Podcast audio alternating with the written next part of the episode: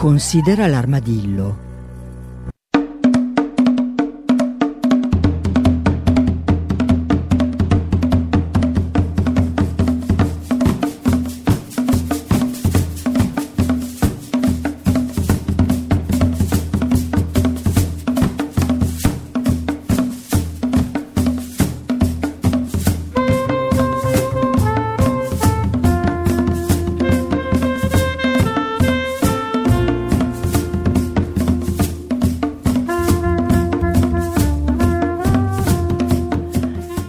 Buongiorno, buongiorno a tutti e benvenuti da Cecilia Di Lieto.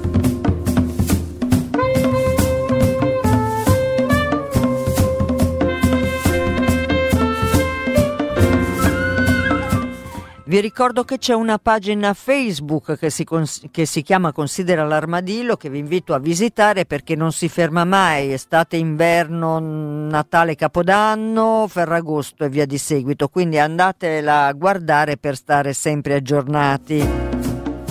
Lo dico perché eh, adesso il periodo degli spostamenti, le vacanze e via di seguito e magari uno ama mantenersi agganciati.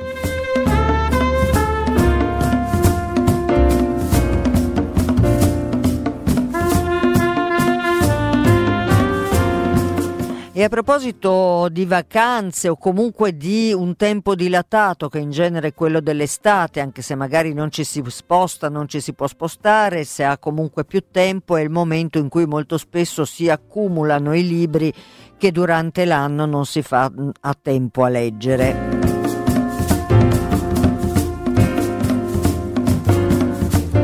E allora ho deciso che eh, per alcuni giorni vi riproporrò alcune interviste con autori e con libri che eh, mi sembrano particolarmente interessanti.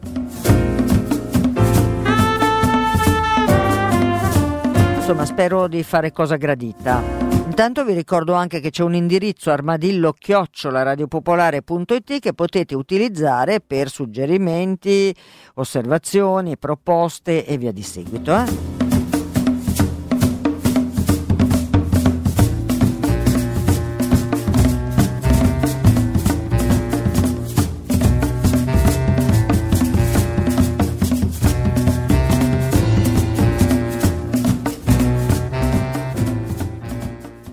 Andiamo al mio ospite che ringrazio per la pazienza e anche per il bel libro che ha scritto Stefano Medas. Buongiorno.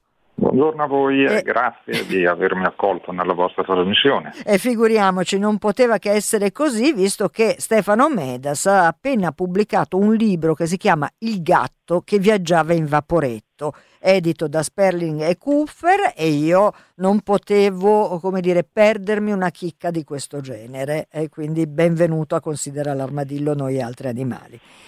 Allora, allora, allora ehm, ci sono tante cose da raccontare su un libro che è in realtà appunto un libro di una 150 pagine, ma ricco, ricchissimo di notizie e informazioni e che ci piglia per mano eh, per eh, attraversare una Venezia che è la Venezia di uno che a Venezia vive, che vive fuori dal flusso turistico e che quindi vive con i veneziani di tutti i generi, con coda e baffi o no.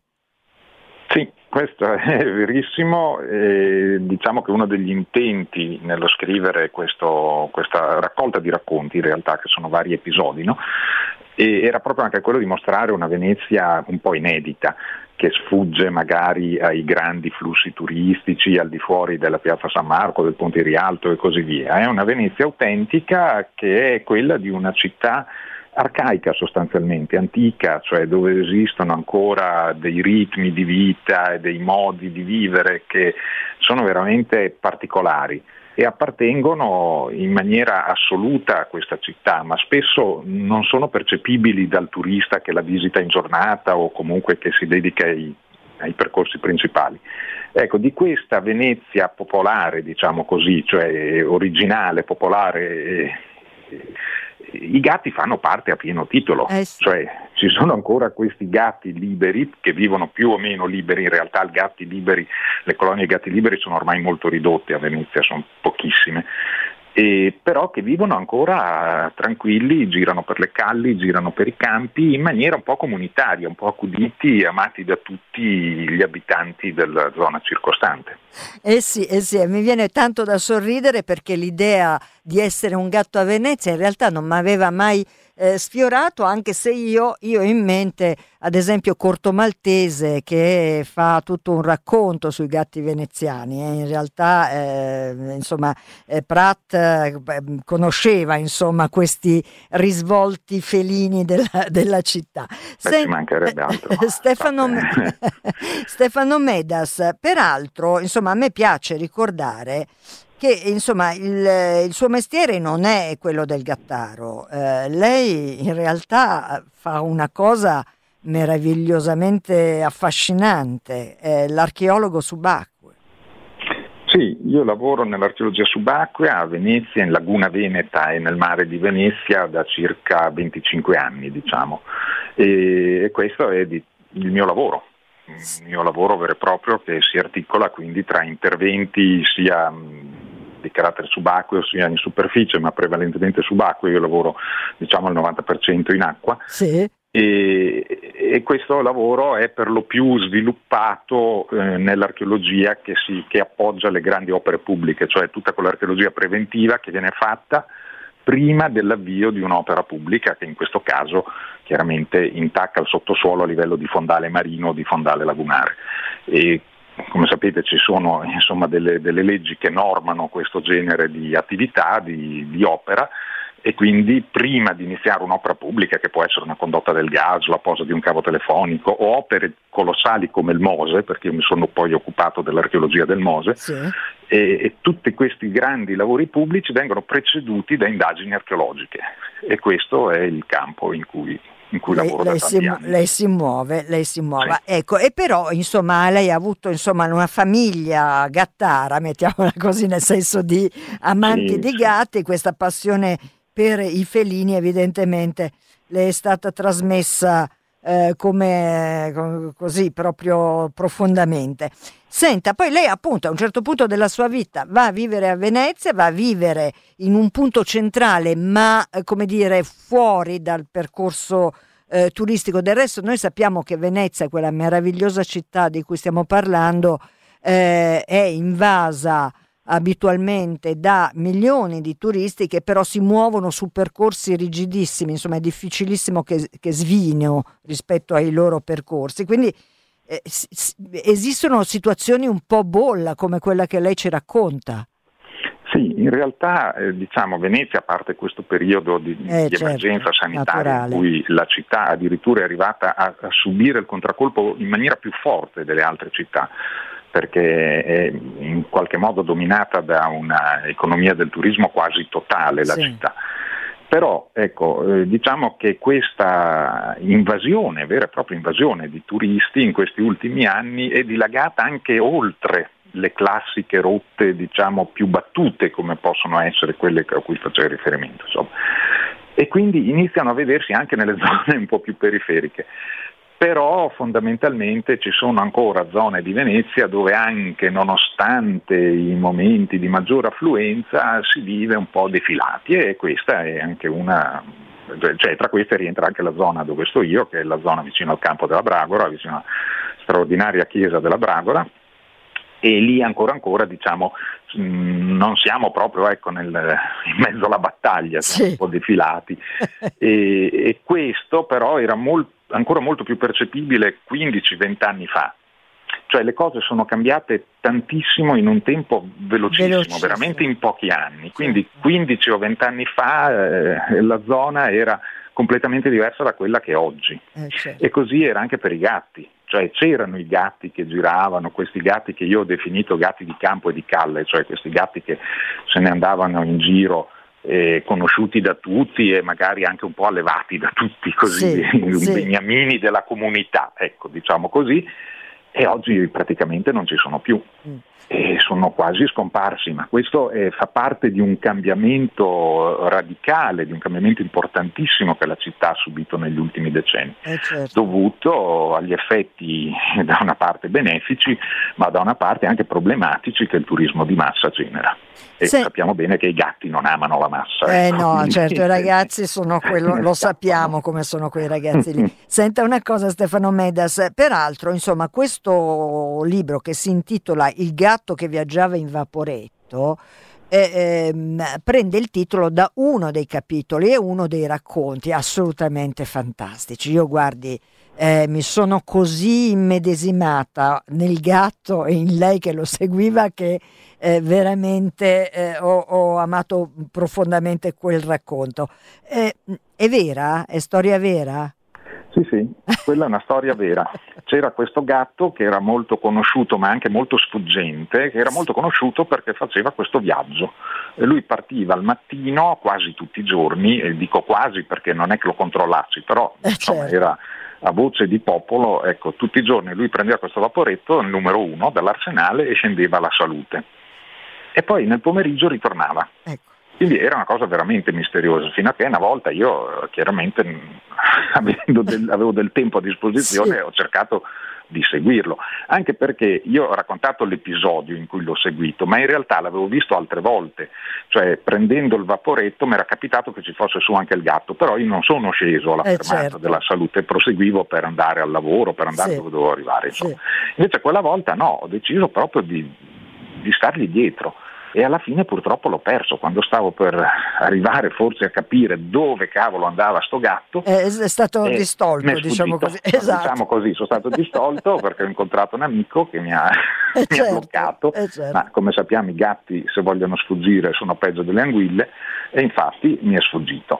Però è stata veramente una cosa incredibile, ma non è l'unico caso, mi è stato detto tra l'altro, eh, ecco. i gatti che salgono sui vaporetti e viaggiano tra le isole, questo non, non, non, non sarebbe l'unico caso. Era molto famoso, parlo di una ventina d'anni fa, perché in Bragora tutti conoscevano questo gatto che che saltava sul vaporetto e scendeva e eh poi certo. tornava. La cosa curiosa è che poi tornava eh insomma, certo. e prendeva quindi lo stesso vaporetto ma nel senso inverso. Fantastico, veramente... rimane un grande mistero. E poi devo dire che eh, nel suo libro lei eh, a, a, parte eh, farci apprezzare e conoscere delle poesie eh, in veneziano con traduzione, perché naturalmente non è così facile, eh, riferite ai gatti, eh, ogni tanto ci, eh, ci dona dei piccoli eh, frammenti di conversazioni e una di quelle che proprio mi è piaciuta da morire è stata proprio quella a proposito del gatto sul vaporetto, Xeriva e il gatto.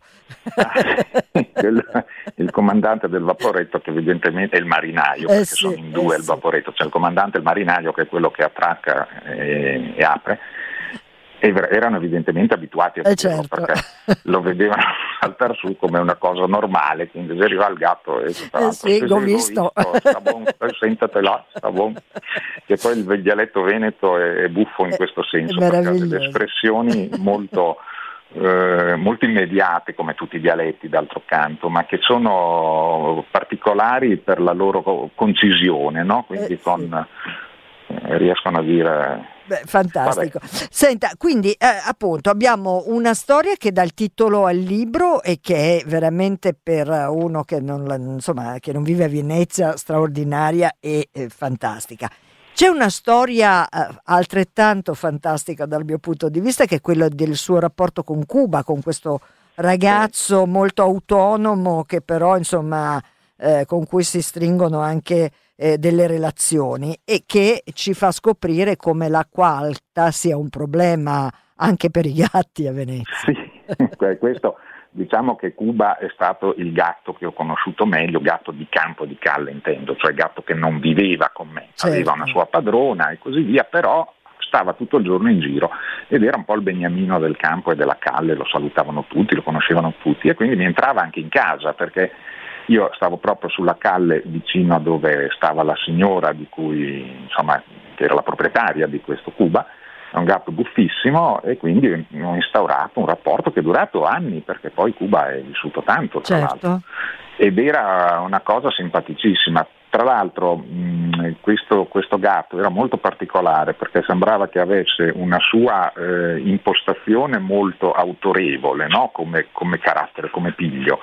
In realtà invece era una, un gatto molto, molto semplice, un buonaccione proprio, cioè non aveva eh, sì. non aveva nulla dell'autorità che cercava di spacciare, certo. anzi era persino abbastanza tonto se devo essere sincero. Vabbè, e quindi questo però eh, la cosa curiosa era che mi, mi, riproponeva queste situazioni un po' a livello storico, che cerco sempre di storicizzare, non eh potendo sì. sfuggire chiaramente alla mia anima di storico e di archeologo, e mi faceva venire in mente veramente quella poesia eh, straordinaria di questo monaco irlandese che si fermava a tarda notte a scrivere in compagnia di questo gatto bianco e che, che, gli teneva compagnia mentre lui trascriveva i testi sacri dentro il suo convento. No? Eh sì, eh sì. È stata anche diciamo, un, un, po' uno dei, dei, motivi che segue un po' all'interno di questo libro la narrazione, cioè quello ogni tanto di richiamare delle, delle vicende storiche, dei fatti storici che chiaramente appartengono al mio essere, al mio essere uno storico. E di, fatti, e di fatti lei mi ha anticipato perché io proprio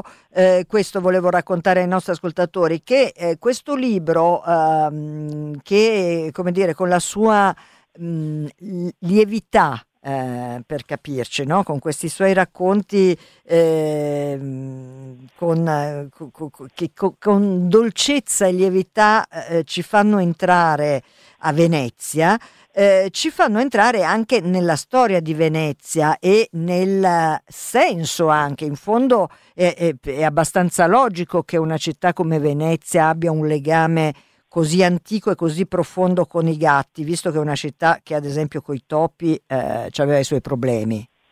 Sì, assolutamente. Il, I topi, come tutte le città portuali, chiaramente sono sempre stati una presenza costante perché nelle città portuali ci sono magazzini eh, dove sono stivate derrate alimentari, di tutto, e ci sono molti pertugi dove nascondersi, insomma c'è molto da poter rubare, da poter mangiare, da poter rosicchiare, quindi le città portuali sono e Venezia tra queste, i topi sono sempre stati un problema di igiene pubblica vera e propria e poi non dimentichiamoci che durante il Medioevo quelle stesse navi che portavano la ricchezza dall'Oriente hanno portato anche il ratto nero della peste, certo. che ha flagellato non solo Venezia ma tutta l'Europa per tante volte, cioè nei secoli. E difatti lei dedica proprio un capitolo a ratti, pestilenze e gatti delle navi. Sì, quindi... in questo senso c'è poi un fatto che diciamo, possiamo storicizzare, se vogliamo, all'interno di una storia dei gatti universale, è il fatto di come sia stato importato il gatto soriano. Cioè il gatto soriano che sarebbe il gatto che viene dalla Siria, che in epoca medievale veniva chiamata Soria, sì quindi venne importato con molta probabilità proprio dai veneziani per rinforzare la razza locale, cioè i gatti locali, che eh, facevano fatica a contrastare il ratto nero, che il ratto nero è terribilmente aggressivo e, e pericoloso anche per un gatto mentre il soriano, cioè questi gatti selvatici che arrivavano dalla Siria, dal Medio Oriente in generale, diciamo così, erano gatti molto più aggressivi, molto più forti, poi il soriano lo vediamo ancora adesso, questo gatto che sembra quasi una tigre, cioè sì. è bellissimo, molto forte, robusto, agile e quindi eh, c'è stata questa importazione di gatti dall'Oriente che hanno dato manforte diciamo, ai loro colleghi europei e veneziani in questo caso, proprio per contrastare questo problema. Sulle navi sono sempre stati presenti i gatti, eh? Cioè, ci certo. sono documenti medievali che hanno degli articoli proprio che regolamentano l'impiego dei gatti a bordo. E difatti perché... lei a un certo punto ci racconta che il libro del Consolato del Mare sì, eh, trova appunto alcune notazioni che appunto riguardo alla roba che si guasta a causa dei topi o che altrimenti si perde, piuttosto che riguardo alla roba guastata dai topi per la mancanza di gatti a bordo, quindi proprio una autodenuncia. Una responsabilità del comandante, cioè certo. il comandante della nave, della nave da trasporto, aveva anche tra le sue incombenze quella di garantire la presenza dei gatti a bordo. Perché questi eh, a loro volta garantivano l'incolumità del, eh, diciamo, del, carico, se era soprattutto un carico di tipo alimentare, ma anche le stoffe, anche materiali deperibili che potevano essere rosicchiati o rovinati comunque dai topi. Quindi c'era proprio la responsabilità del comandante che, diventa, che, poteva essere anche una responsabilità di carattere oneroso, cioè se il comandante non teneva i gatti a bordo in buona salute o se gli morivano eh, durante il viaggio e non li riprendeva subito al primo porto dove faceva uno scalo, era passibile di denuncia da parte dei mercanti eh certo. e quindi, che gli avevano affidato le merci. Eh, a proposito del suo vero mestiere, che è appunto quello dell'archeologo subacqueo e navale, eh, lei ci racconta ad esempio che eh, è stato ritrovato eh, ad esempio un, qualche osso di, di gatto eh, a proposito appunto di relitti ripescati sì. eh, ripescati in nave, di, da, Sono nave, casi diciamo, relativamente rari, non forse perché rara fosse la presenza dei gatti, ma perché effettivamente trovare un osso di un gatto, comunque lo, quel che resta di uno scheletro di un gatto a bordo di un relitto sul fondo del mare con tutti gli agenti degenerativi che interessano un relitto eh, normalmente è estremamente difficile, cioè ci vuole proprio una casualità particolare per cui si trovano quelle ossa lì e quei frammenti lì. Però sì, ci sono casi in cui è stato rinvenuto lo scheletro del gatto di bordo, a me non è mai capitato, ho scavato tanti relitti, sì. ma non mi è mai capitato, però mi è capitato in più occasioni di trovare invece gli scheletri dei ratti neri. Ecco. Senta, purtroppo ci avviamo alla conclusione e invece ci sono tantissime cose eh, assolutamente affascinanti e bellissime che si scoprono leggendo e eh, passeggiando con lei in questa Venezia ah, finalmente meno, meno, turistica, mettiamola così. Eh, ad esempio si scopre questo, eh, questo, diavolo di un Sam, no? E di, di questo suo passare anche da una parte all'altra, perché parliamo sì. di una storia eh, che inizia nel 41, insomma, quindi in tempi Sempre più parte recenti. di queste storie, diciamo, dei gatti delle navi, di questo gatto che effettivamente ne ha passati di tutti i colori, perché questo era un gatto, è una storia annessa in qualche modo per eh, esplicitare certi, certe vicende, però eh, la storia di questo gatto incredibile, che è un gatto tedesco che è stato imbarcato sulla Bismarck, proprio perché i gatti erano imbarcati sulle navi anche come mascotta alla fine. Sì e poi dopo l'affondamento della Bismarck l'hanno salvato gli inglesi e quindi è stato imbarcato su delle navi inglesi. Ma a, a loro volta queste navi inglesi sono state eh, affondate da delle navi o da degli U-boat tedeschi e insomma sto gatto è scampato a tre naufragi. Eh. E poi alla fine quando stava per entrare nel suo quarto imbarco, che sarebbe stato un sommergibile questa volta, sì. il comandante del sommergibile, un comandante inglese, ha saputo la storia di questo di questo Sam e a quel punto si è ritirato ha detto no no beh, cambiamo gatto perché dopo tre naufragi non vorrei essere il quarto. Certo certo. Sentite cari ascoltatori insomma questo libro Il gatto che viaggiava in vaporetto di Stefano Medas è davvero ehm, un, come dire, un pungolo eh, per chi eh, ama Venezia e per chi non conosce Venezia una assoluta splendida occasione eh, perché eh, ripeto è come, è come, entrare nella parte più intima della città eh, con l'idea appunto del pescivendolo che comunque c'ha a fianco no, il, il, posto dove mette gli scarti e i pesci che saranno dati a, a, alle gattare o ai gatti piuttosto che ci dice proprio in un minuto il rapporto dei gatti coi pozzi di Venezia?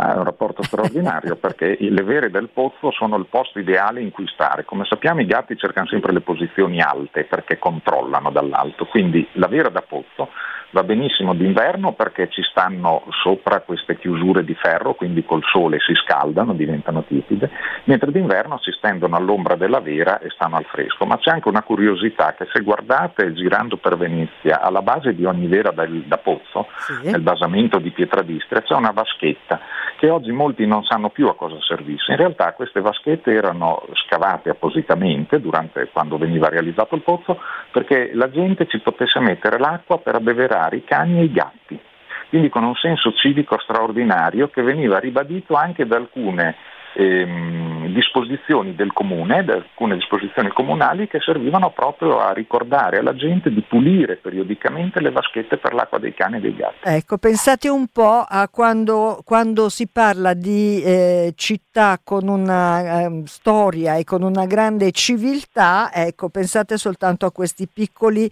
e preziosi dettagli. Stefano Medas, eh, purtroppo abbiamo finito il nostro tempo, eh, ma eh, io la ringrazio per essere stato qui a considerare l'armadillo e per aver scritto un libro così prezioso, così ehm, veramente una chicca mi viene da dire. la faccio giocare al gioco di considera l'armadillo, ma non so adesso cosa mi risponderà, ma se lei avesse potuto scegliere di essere un animale, che animale avrebbe voluto essere? Beh, sicuramente un felino, eh, ecco. perché i felini sono al vertice della al vertice di tutte le specie animali, sì. non solo perché sono dei predatori, sono, ma anche perché sono perfetti, sono concepiti per la corsa, per l'agilità, per la potenza e poi perché sono animali che bastano a se stessi, che è una grande virtù anche per gli uomini, eh. bastare a se stessi. Senta, ma Stefano, ma più un gatto o più il leone di tre metri?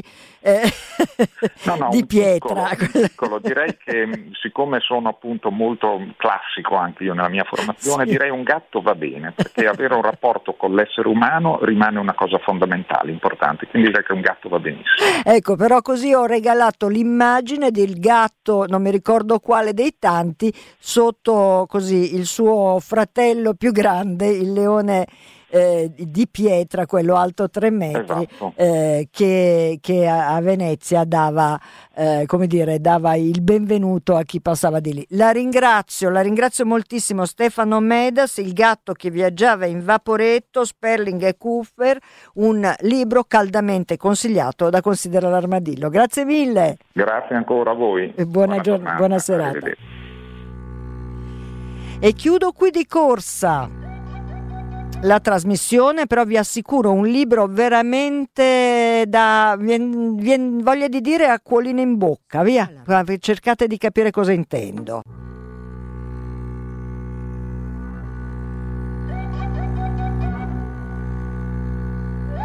E chiude qui, chiude qui la puntata di oggi. Io vi lascio ricordandovi sempre la pagina Facebook Considera l'Armadillo e ricordandovi che potete riascoltare tutte le puntate andate in onda scaricando il podcast dal sito o dall'app di Radio Popolare. E che Radio Popolare è sempre con voi in eh, estate, inverno, in tutte le stagioni. Un saluto a Cecilia Di Lieto.